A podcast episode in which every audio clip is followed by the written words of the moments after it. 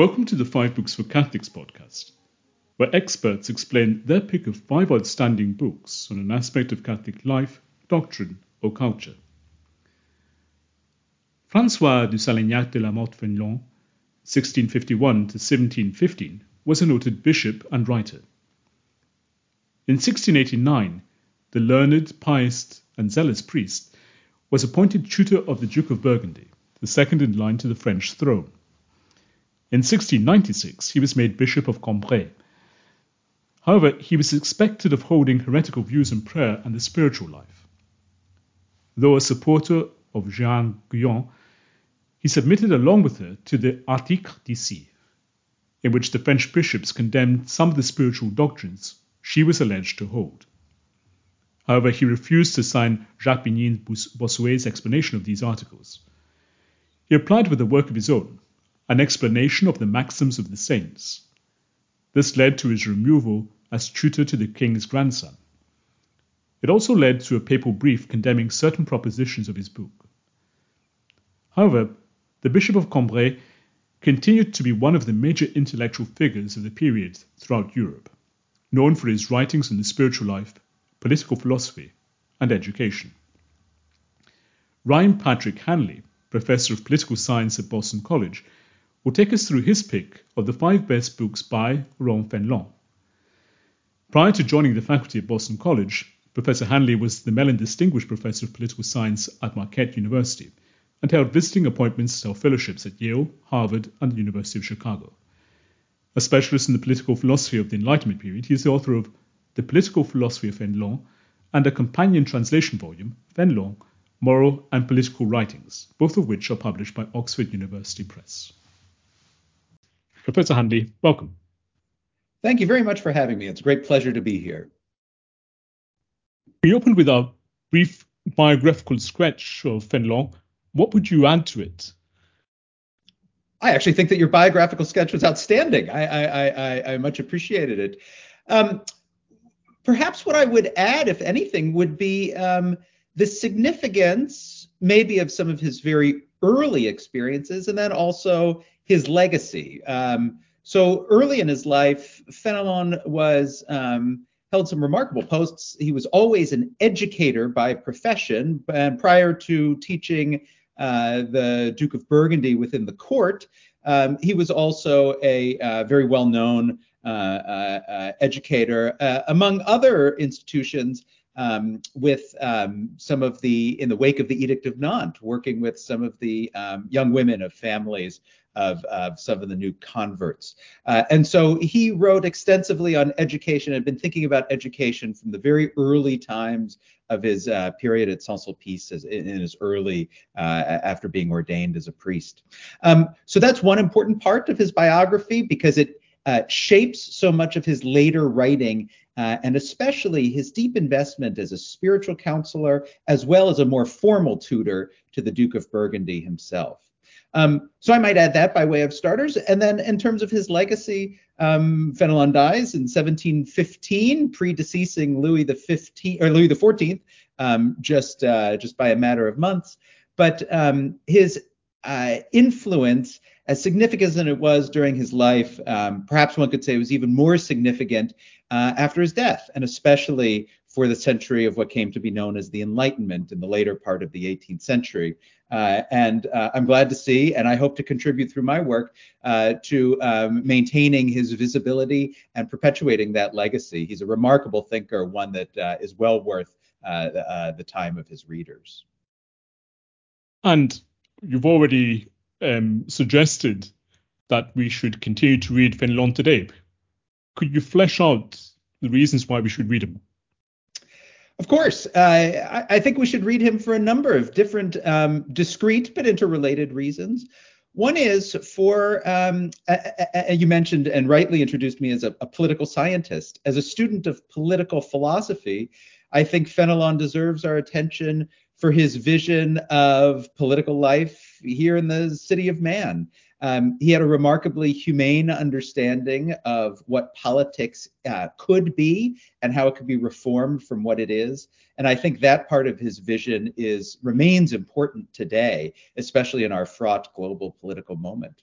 Um, but aside from politics, and ultimately more important than his uh, uh, political writing, is his um, his insights as a spiritual counselor and advisor. And for many generations, from his life up through our own generation, uh, uh, the faithful have recognized in Fenelon a remarkable guide uh, to spirituality and to the inner life.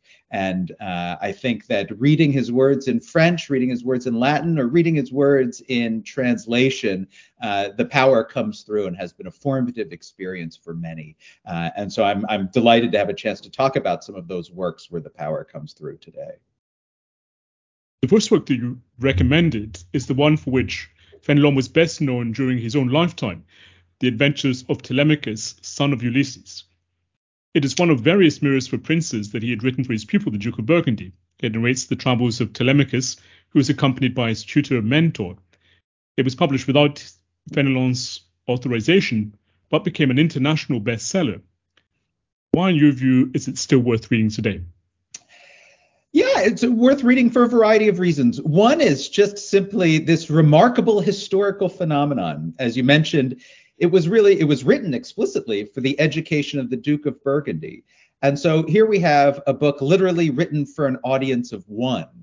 But the manuscript gets leaked without Fenelon's consent or knowledge, it seems. Uh, the book was published, and as you rightly note, became an international bestseller and indeed has been cited as the most widely read book after the Bible for the French 18th century. Um, that particular uh, fact, I think, alone suggests the degree of influence that Fenelon had, and um, and and makes this work particularly interesting, um, simply from a historical perspective.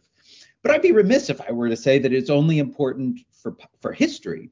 Um, Fenelon, in the course of the work, aspires to provide, as you say, a mirror for princes, the image of what we might call anti-Louis XIV where Louis XIV, as Fenelon knew firsthand from serving in his court, where the Sun King believed himself to be the center of the universe and dedicated his life to glory and grandeur and protect and promoting the glory and grandeur of himself and the nation. Fenelon believed that um, the king needed to have uh, a very different orientation, and that his glory should come from not the splendor of his palace, but rather, in fact, uh, the services that he made to the least and lowest in his flock. And Fenelon's remarkable portrait of um, kings good and bad in this fictional narrative of Telemachus um, is meant to clue the Duke of Burgundy, and indeed we today, his later readers, into the essential components of good and bad, just and unjust, free and tyrannical government.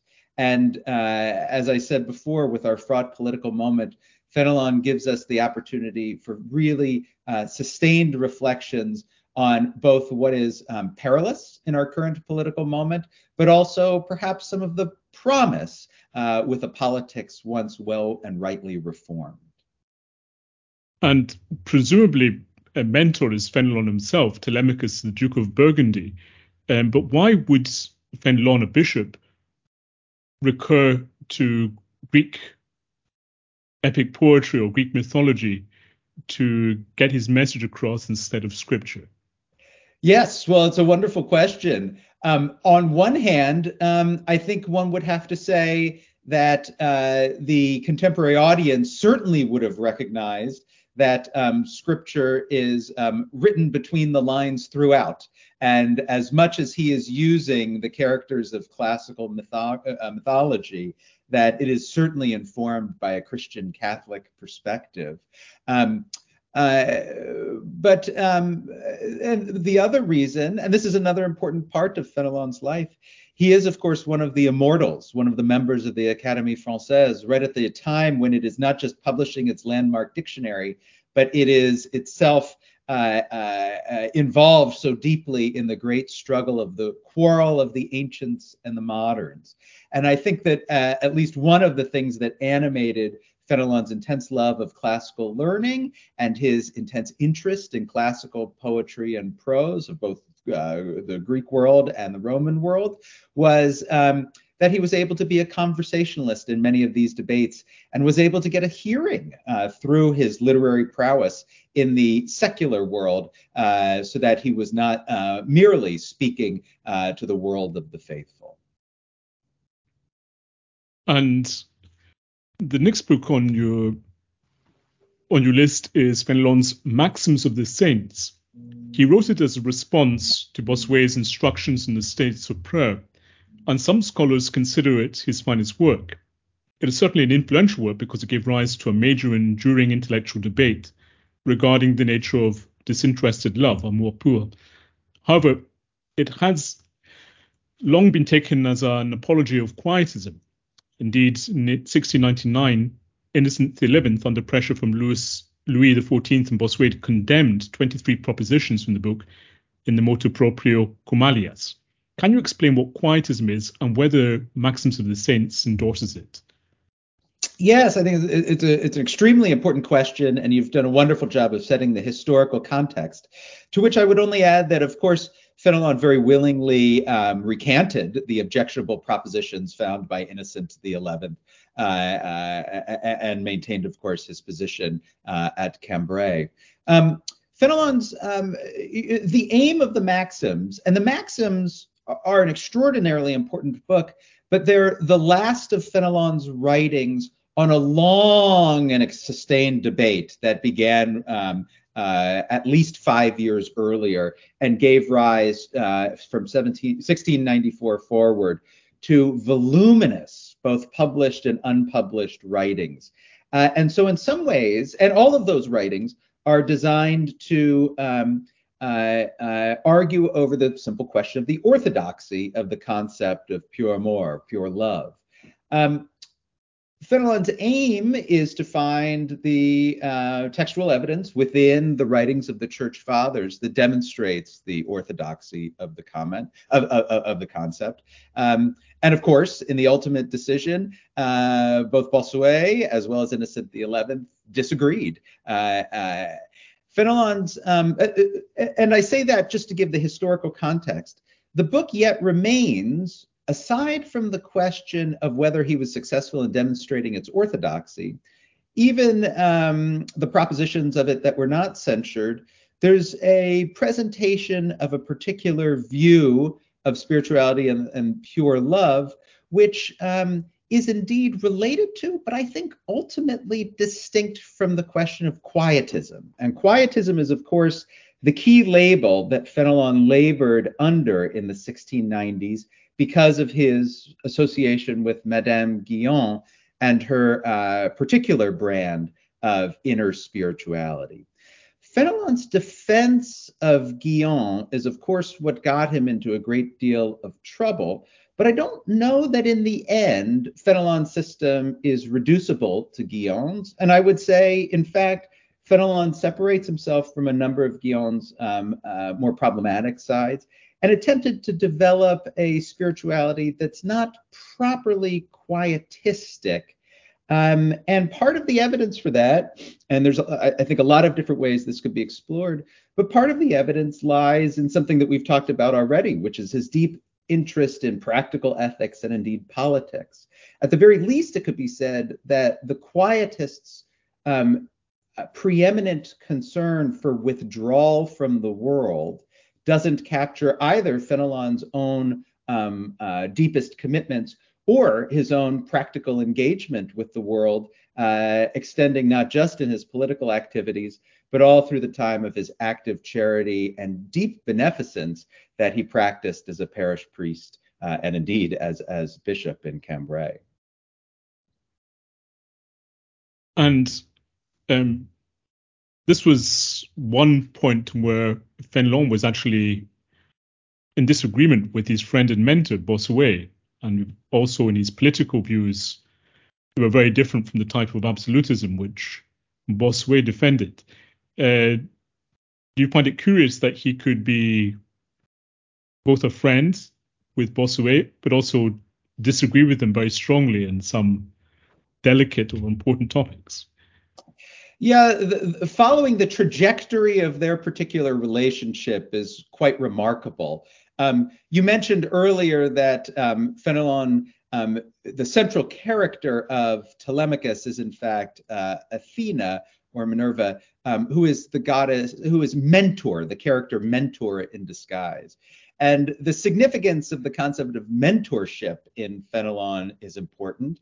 And it's worthy of bringing this up in this context since Bossuet was really his first mentor in many ways. A great deal of intellectual and personal devotion to uh, uh, uh, Bossuet, and the feeling was quite mutual. Um, uh, and so, watching the trajectory of the falling out, a falling out that's like many falling outs, extremely complex and maybe what we would call multifactorial. Partly it has to do with issues of interpretation, uh, uh, especially of the doctrines of the church fathers.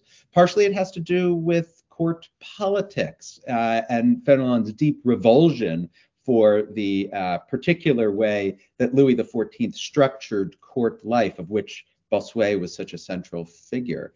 Um, but I think it's fair to say that the friendship ended and the mentorship ended and that at the by the end, uh, uh, lines have been crossed where there were not just intellectual disagreements, but indeed um, uh, personal disagreements that were beyond any sort of conventional reconciliation. That's a pity. For your next pick, you stay with Fenelon's spiritual writings, a collection entitled Letters of Love and Counsel. Why have you chosen this volume?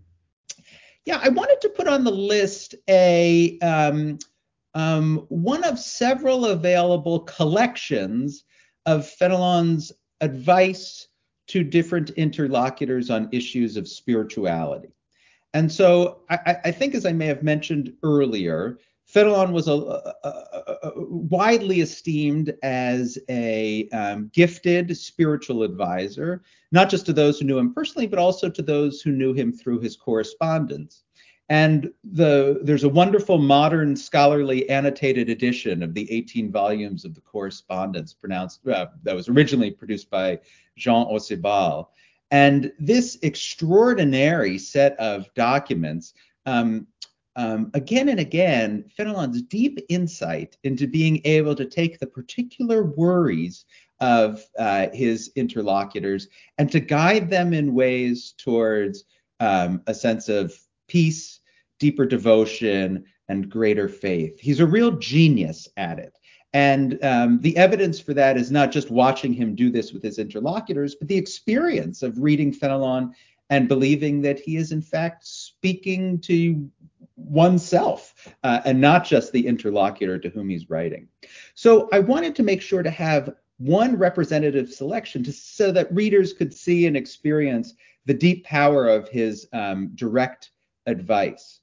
The challenge is is that um, texts of these sort have long been circulating in English, and in fact, the Fenelon that is known in English tends to be in similar sorts of volumes in which there are very brief selections on individual topics of spiritual and moral counsel that um, have been extracted from a broad variety of sources, sometimes letters and correspondence, sometimes sermons, sometimes other occasional writings.